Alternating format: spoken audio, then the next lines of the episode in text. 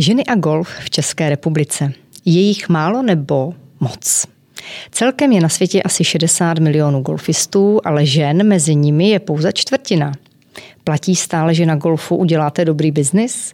A je vůbec biznisově zajímavé tady pro ženy profesionálky organizovat Czech Ladies Open? O tom si dnes budu povídat s Martinou Tvaruškovou, která se podílí na organizaci Czech Ladies Open, což je golfový turnaj druhé nejvyšší dámské světové tur. Krásný den, jmenuji se Kateřina Haring a v podcastech Podnikatelka vám přináším biznisové a manažerské typy, myšlenky a postřehy nejen žen podnikatelek či manažerek, ale všech těch, které vás mohou obohatit svými zkušenostmi. Věřím, že vás tak mohou inspirovat ve vašem dalším směřování, v kariéře, v podnikání, změně či nastartování vlastního jedinečného příběhu. Martino, krásný den a děkuji, že jste přijala pozvání natočit podcast. Děkuji za pozvání.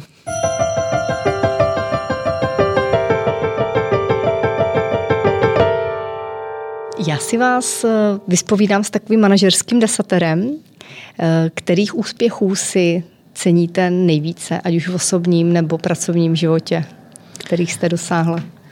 Z tohoto pohledu asi dneska, když to vezmu zpětně, eh, v podstatě proniknout do golfového světa.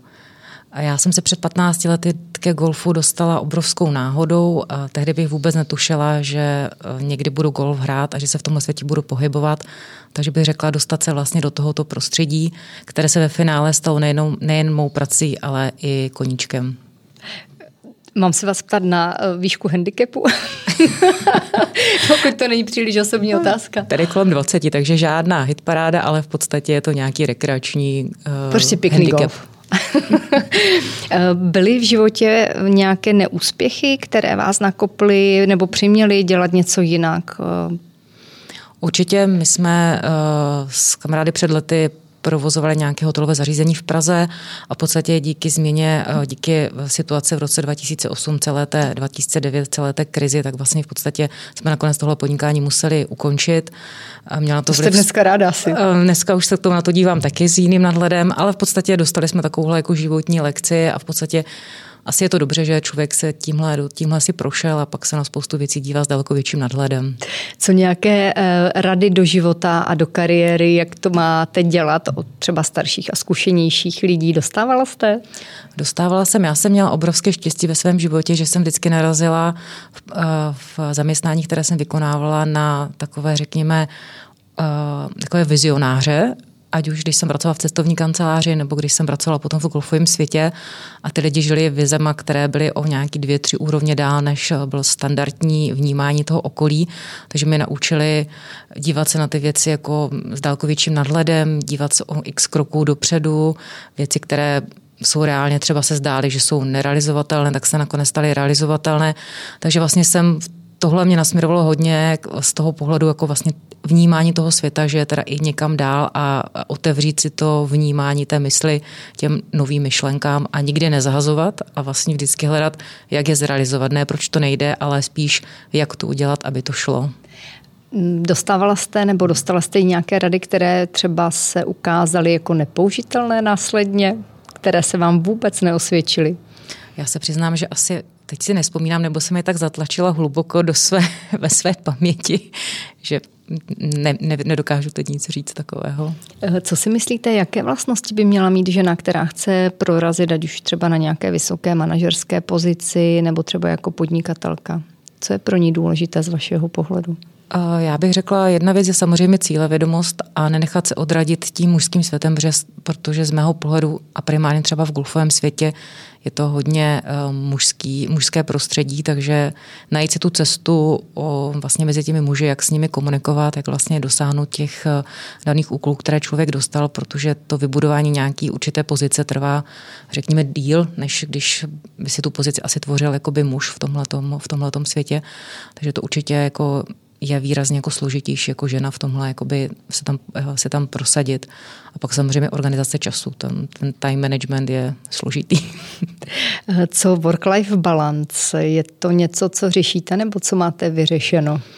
Je to, určitě, je to určitě téma v slezení toho volného času a práce, kde je ta hranice, kdy, ty, kdy vlastně člověk už teda končí a a končí práci a začíná s golfem, eh, začíná s golfem, začíná s strávením volného času. Eh, město xkrát, když jsem pracovala na golfových hřištích, eh, tak bylo těžký najít ten balans, protože když tam šel člověk v sobotu, v neděli si zahrát už ve svém volném čase, tak ty klienti nevnímali, že je to váš volný čas. Oni vás tam měli jako toho, tu kontaktní osobu, takže se na vás obraceli kdykoliv. Takže vybalancovat tohle bylo někdy složité, ale vlastně dá se to potom nastavit. Vytisknout tričko mimo provoz. ano, ano, to já jsem vždycky říkala, já vám taky nevolám v 10 večer, když po vás něco chci. Jo, já jsem si to vlastně neuvědomila a ten turnaj je zítra, já mám ještě nějaký požadavek, tak ono to je těžké, ale na druhou stranu vlastně ti klienti potom častokrát, když jste zase vy s nimi něco řešili, tak eh, když se ten vztah nastavil dobře, tak eh, byli vstřícní a zase vám pomohli v jiných věcech, takže to fungovalo vzájemně, si myslím. No super, tak pojďme k tomu golfu, když jste tak hezky začala. Eh, co tedy ty ženy a golf tady v České republice? Jak jsme v tom v celosvětovém srovnání? Jak jsem říkala v úvodu ta čísla, tak um, já jsem si někde našla, že v České republice je údajně 52 tisíc registrovaných hráček golfu, což je asi 31% z celkového počtu, což prý je trošku větší nad, jako nadprůměr, než je v jiných evropských zemích. Jaký máte pocit vy? Já se v golfovém světě pohybuji asi 15 let a řekla bych, že ten počet golfistek eh, celkově roste v porovnání s tím, co bylo jakoby historicky. Musím říct, že když jsem nastupovala na golfovém hřišti Díšna, dneska Greensgate, tak jsme přišli s myšlenkou pořádání dámských turnajů, jako opravdu jenom pro ženy.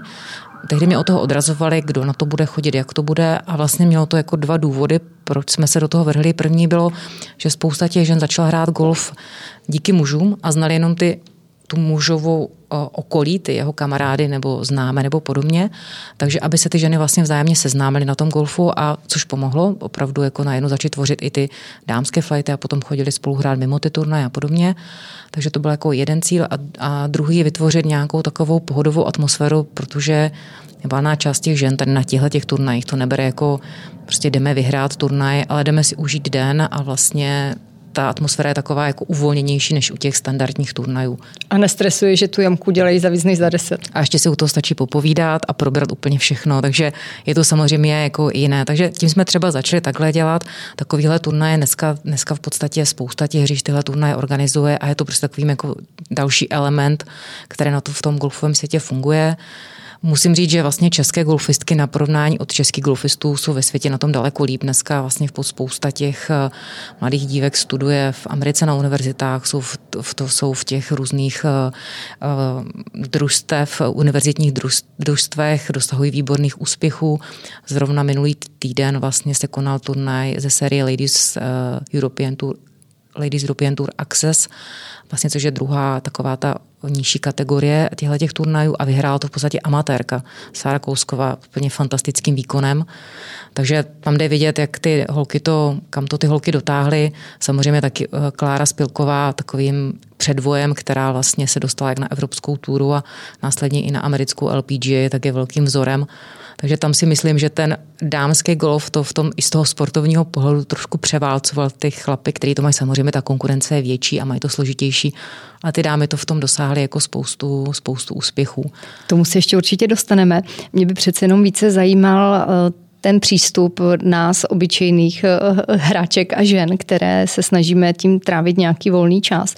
Vy jste říkala, že vlastně možná nejdeme až tak po tom výsledku, že nám jde o to si ten čas dobře užít. Eh, přece jenom mm, u těch žen možná narážíme na to, že jsou dost zaneprázdněné a jít 18 jamek, které jdete třeba, já nevím, 4-5 hodiny, když si to chcete užít v tom fajtu, tak to je docela eh, dlouhá doba na to, aby ji žena běžně vměstnala do toho života. Jaké máte zkušenosti nebo poznatky právě třeba i z těch eh, amatérských nebo amatérských těch, no amatérských eh, dámských turnajů?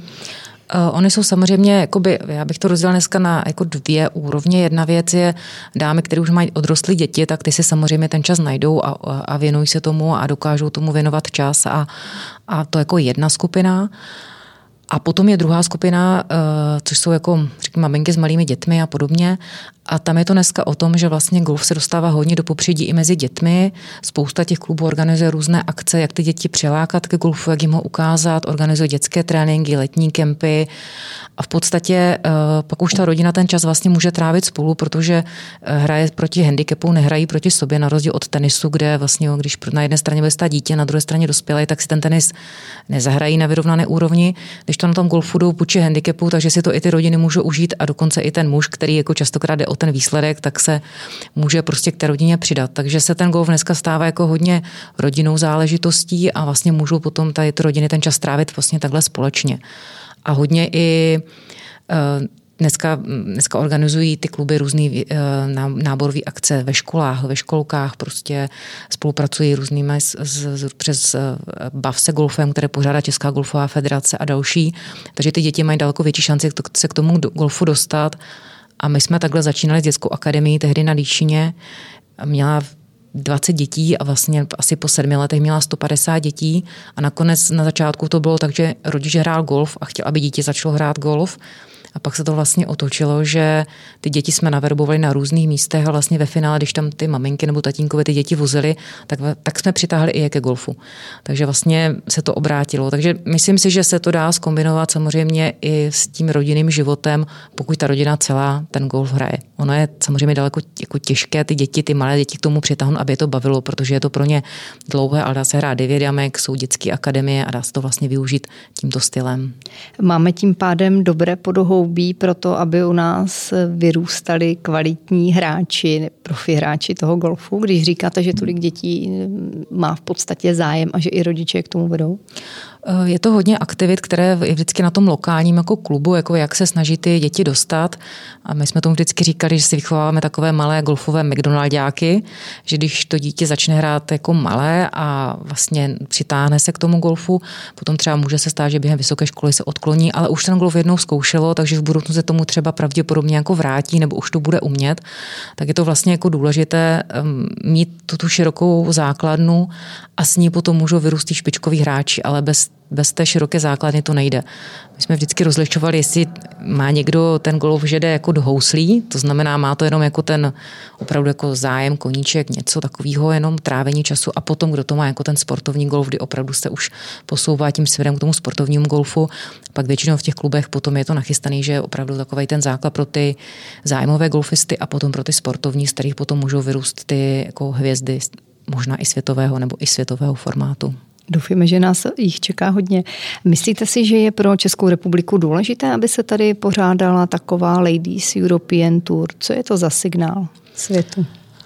Um, určitě jakoby jakýkoliv, jakákoliv sportovní akce jako mezinárodního charakteru, která se v té, v té dané zemi koná, má pro tu zemi přínos. Je to, a teď řeknu ryze pragmaticky a jako marketingově v podstatě spousta těch turnajů se přináší různými živými přenosy do jiných zemí, nebo se tam dělá nějaký další uh, záznamy, rozhovory a podobně, takže vlastně se o té zemi jako dozví z toho, mm, z toho pohledu jako marketingového, že ta země vůbec je, že tady jsou třeba kvalitní golfové hřiště a podobně, takže je to jedna, jedna forma jako propagace toho daného regionu, té dané oblasti, včetně těch golf, jako golfu u nás a podobně. A pak je samozřejmě signál, že vlastně tady ten golf je na nějaké úrovni a jsme schopni tuhle tu akci jakoby uspořádat. V Čechách se konají dva tyhle ty typy těch turnajů. Jeden je vlastně jako Ladies European Tour, kterou letos pořádáme na Albatrosu a druhá je turnaj z eh, evropské pánské tury, vlastně je to eh, D plus D Real Czech Masters, který se koná potom na, v srpnu na Albatrosu. Obě dvě tyhle akce by se nekonaly bez obrovského nadšení a podpory vlastně těch promotérů, což na jedné straně Luboš eh, Kožov, na druhé straně pan Dědek, který vlastně do toho jdou s obrovským entuziasmem, nadšením. Eh, aby vlastně takovou akci na české poměry uspořádali, nebo v český poměr Je těžké uspořádali. to prosadit eh, v té světové federaci, aby se to pořádalo tady v České republice? Eh, těžké to prosadit není. Samozřejmě musíte mít nějaké jakoby, zázemí, musíte mít nějaký splňovat nějaká kritéria, podmínky a podobně, ale řekla bych, že nejsložitější je sehnat na to finance protože ty rozpočty se pojí v řádech desítek milionů. Jenom prize money jsou třeba na té, na té dámské túře 200 tisíc euro, na pánské, co bude na Albatrosu dokonce milion, milion. Takže v podstatě eh, tam prostě opravdu se potom pohybujete úplně v jiných částkách a v těch rozpočtech, které vlastně musíte pokryt k tomu celou tu organizaci. Takže řekla bych, že nejsložitější je vlastně eh, získat vlastně ty finanční prostředky na pokrytí rozpočtu těchto těch velkých akcí, ať jsou to golfové turnaje nebo jakákoliv jiná akce, která se koná. Tím poměrem v, tom, v těch prizmanech připomněla ten, tu nerovnost v platech a v odměňování mužů a žen, tak tohle je docela velký rozdíl, 1 milion a 200 tisíc. Je to tak, je to tak, bohužel. A ještě a je, to bylo ve úrech, že jo? Ano, ano, a je to i, je to i na americké PGA a americké LPGA, ty rozdíly jsou bohužel jako Stejné? takhle velký. Ty rozdíly jsou obrovské. Mm, tak to máme pořád se dohánět.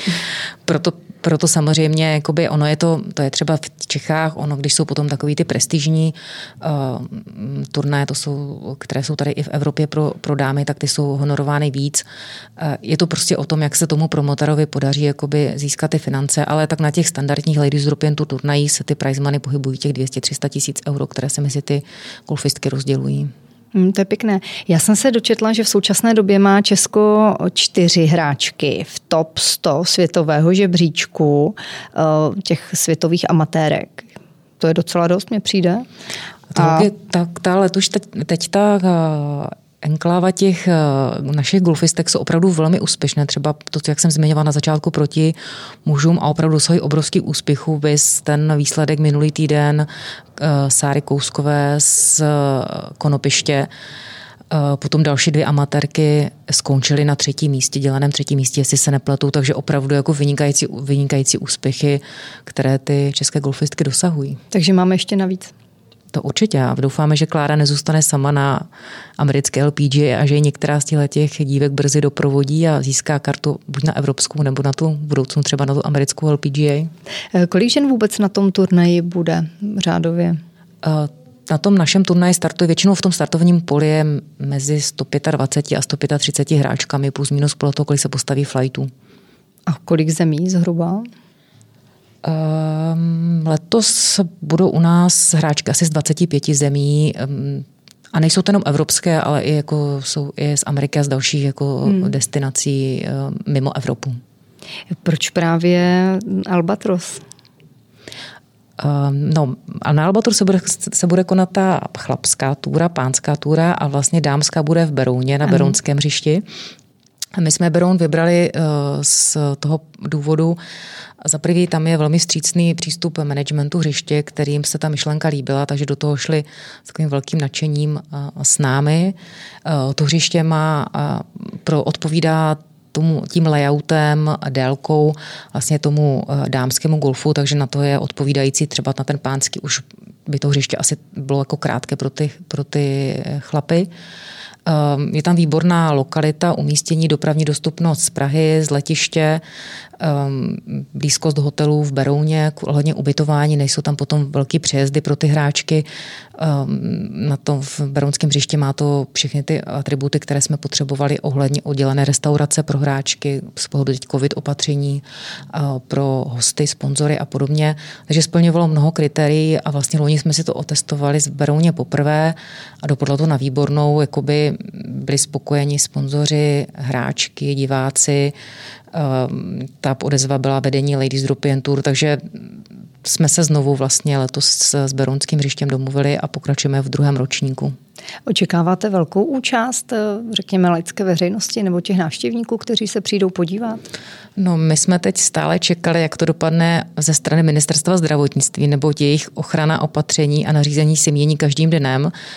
Takže my jsme nejdříve vlastně v květnu museli žádat o výjimku, eh, abychom vlastně vůbec turnaj mohli kona, eh, pořádat, protože vlastně hromadné akce byly zakázány.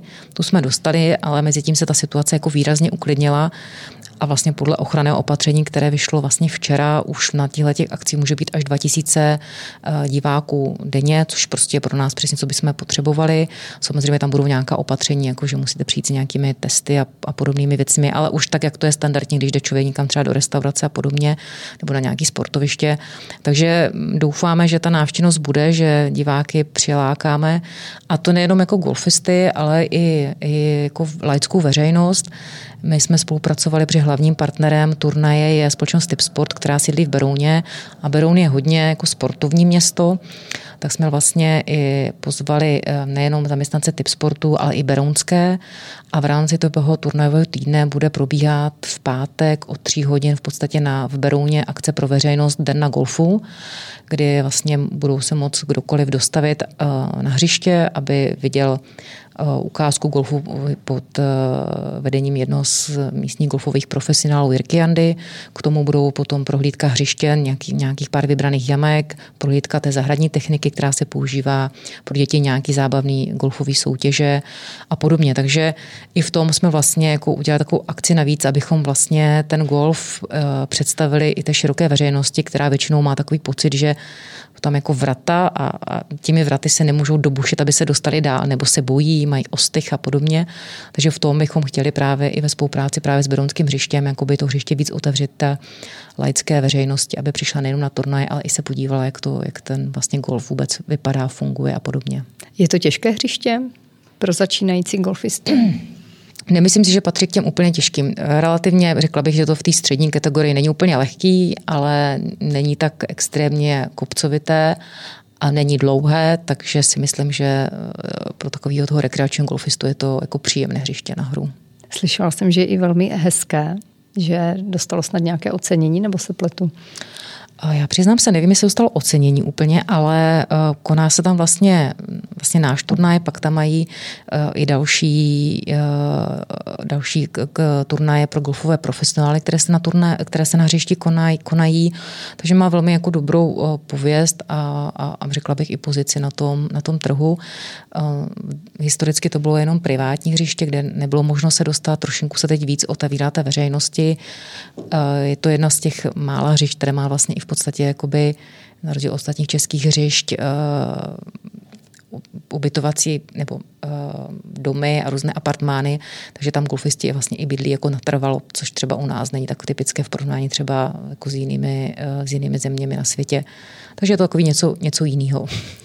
Když ten turnaj, ta tour dobře dopadne ze všech hledisek organizačních a tak dále, plánujete v dalších letech opakování? Uh, no, my už vlastně asi dva měsíce jednáme o termínu na rok 2022.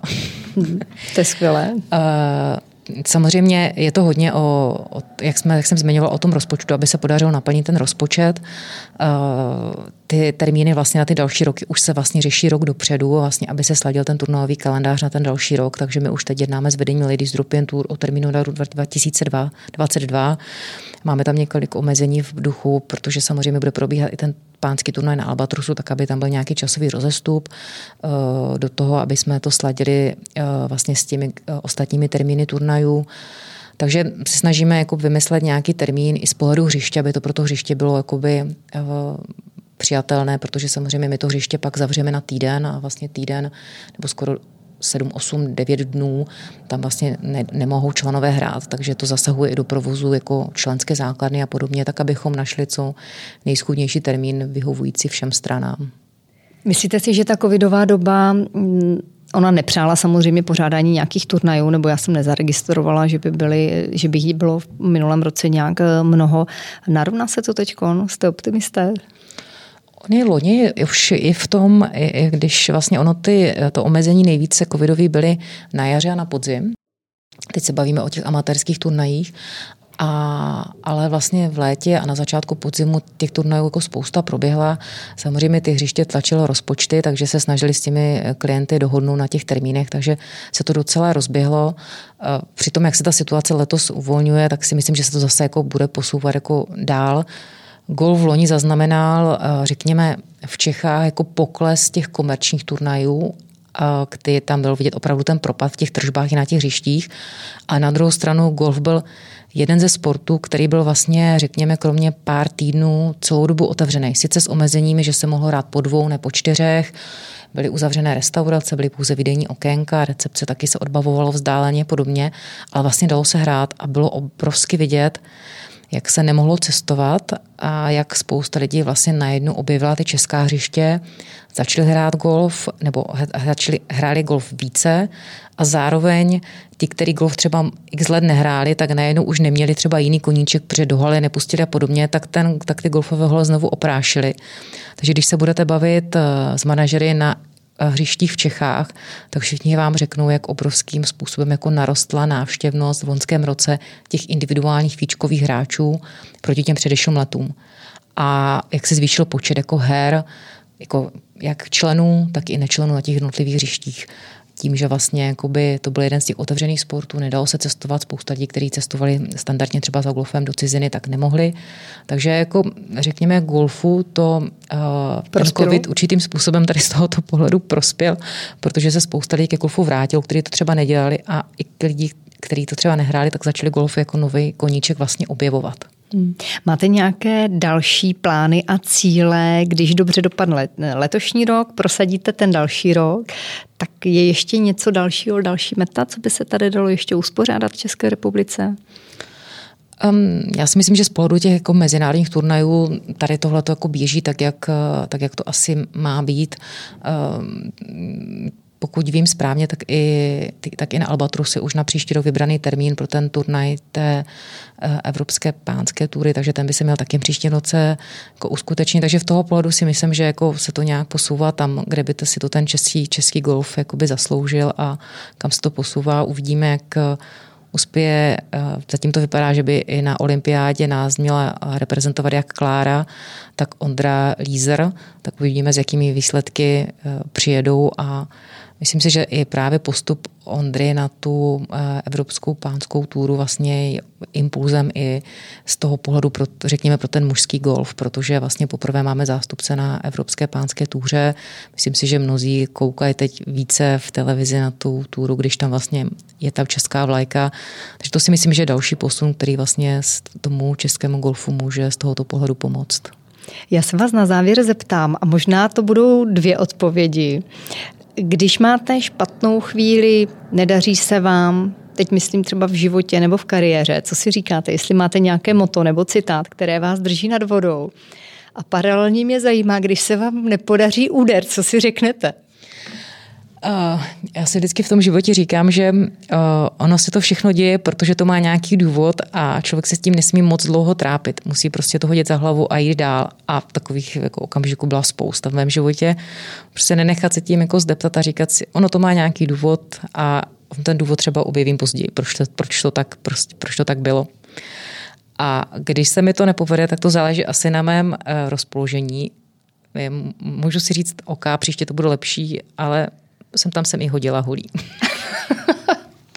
Ale a když to opravdu vám, výjimečně. A když se vám nedaří devět jamek, tak co s tím? Ne, ono to je opravdu o tom, jak se to člověk jako v té hlavě mm. nastaví, protože ono se to nemusí dařit a když člověk to má fakt jenom jako koníček a hobby a netrénuje a nechodí pravidelně, tak ono to jde, tak ono to jde znát. Když chodí pravidelně tak a trénuje a prostě podobně, tak ty výsledky jsou samozřejmě jinde. A u toho rekreačního golfisty je to opravdu jenom o tom jako nechat se tím zdeptat, protože jeden, kdy to lítá úplně nádherně a pak jeden, kdy člověk netrefí míč, ale to asi znají všichni a řekla bych, že to znají i ti profesionální golfisti, kterým třeba pak nepadají ty paty a nemají ty berdy. U nás je to, aby jsme měli aspoň třeba ty bogy. Takže milé ženy, dámy, dívky, bez tréninku na drivingu to prostě hod nepůjde na drivingu a na patingu. To určitě ne, no, ale kolikrát to, která z těch žen stíhá, když většinou přibíhají na tu první jamku, ještě z auta běžej, protože ten čas je prostě čas. A sklidíme se až na deváté jamce. Ano, první devět jamek je většinou driving range. Martino, já vám moc krát děkuji za takové poodhalení některých tajemství toho golfu, eh, za to, že jste s námi sdílela to, o čem je ten ženský golf, ten profesionální. Budu se moc těšit, že si popřemí, po, vykládáme někdy příště o, o tom, jak se vám to celé letos povedlo.